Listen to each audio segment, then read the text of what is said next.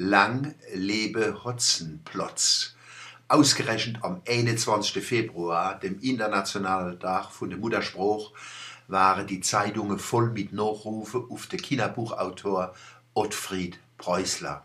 Entsinnen Sie sich, wie ich vor vier Wochen das Wort zur Faust gegen die geballt hab, wo ein Preußler seit bischereinische Wolle von Begriffe, wo nimmer korrekt sind, wie Wichsen und Neger. Natürlich habe ich nicht geahnt, dass der Preußler schon heimzus unterwegs ist. In meiner Albträum habe ich mir nicht vorstellen können, dass der Verlag das dem Weltschriftsteller auf seine alte Tage zumut. Man liest, dass er sich erst gewehrt, dann aber nachgeben hat. Was soll ein alter Mann machen? Seine Familie wäre einverstanden, heißt's. In meinem Gedicht Manchmal Fetze kommt auch ein Neger vor. Laster und Panzer brummen durch Straße, Neger am Lenker, Schäne, starke und große. Ich will a ein Neger wäre, groß, stark und schä, mit dunkle Haare und schneeweiße Zäh. Den Neger möchte ich sehen, wo die Strophe aus der Welt schaffen will. Ich protestiere gegen die Bilderstürmer in hochkarätischer Literatur. Finger weg! Die Kinder und Jugendliche wäre im Internet von Tsunamis von Dreck und Dummheit zugeschickt und beteiligt sich selber noch dran. Und das Theater wickelt uns mit der Fledermaus in Plüsch, dass em die Milwe bloge. Do wär tonneweiß Platz, wohl alten Blunder von der Bühne zu schmeißen.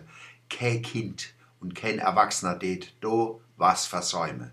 Aber ausgerechnet die kleine Hexe, der Räuber Hotzenplotz und Krabat, reunische zu wolle, das erinnert an Fundamentalisten in den USA und in Timbuktu. Wann's em bloß so net wird.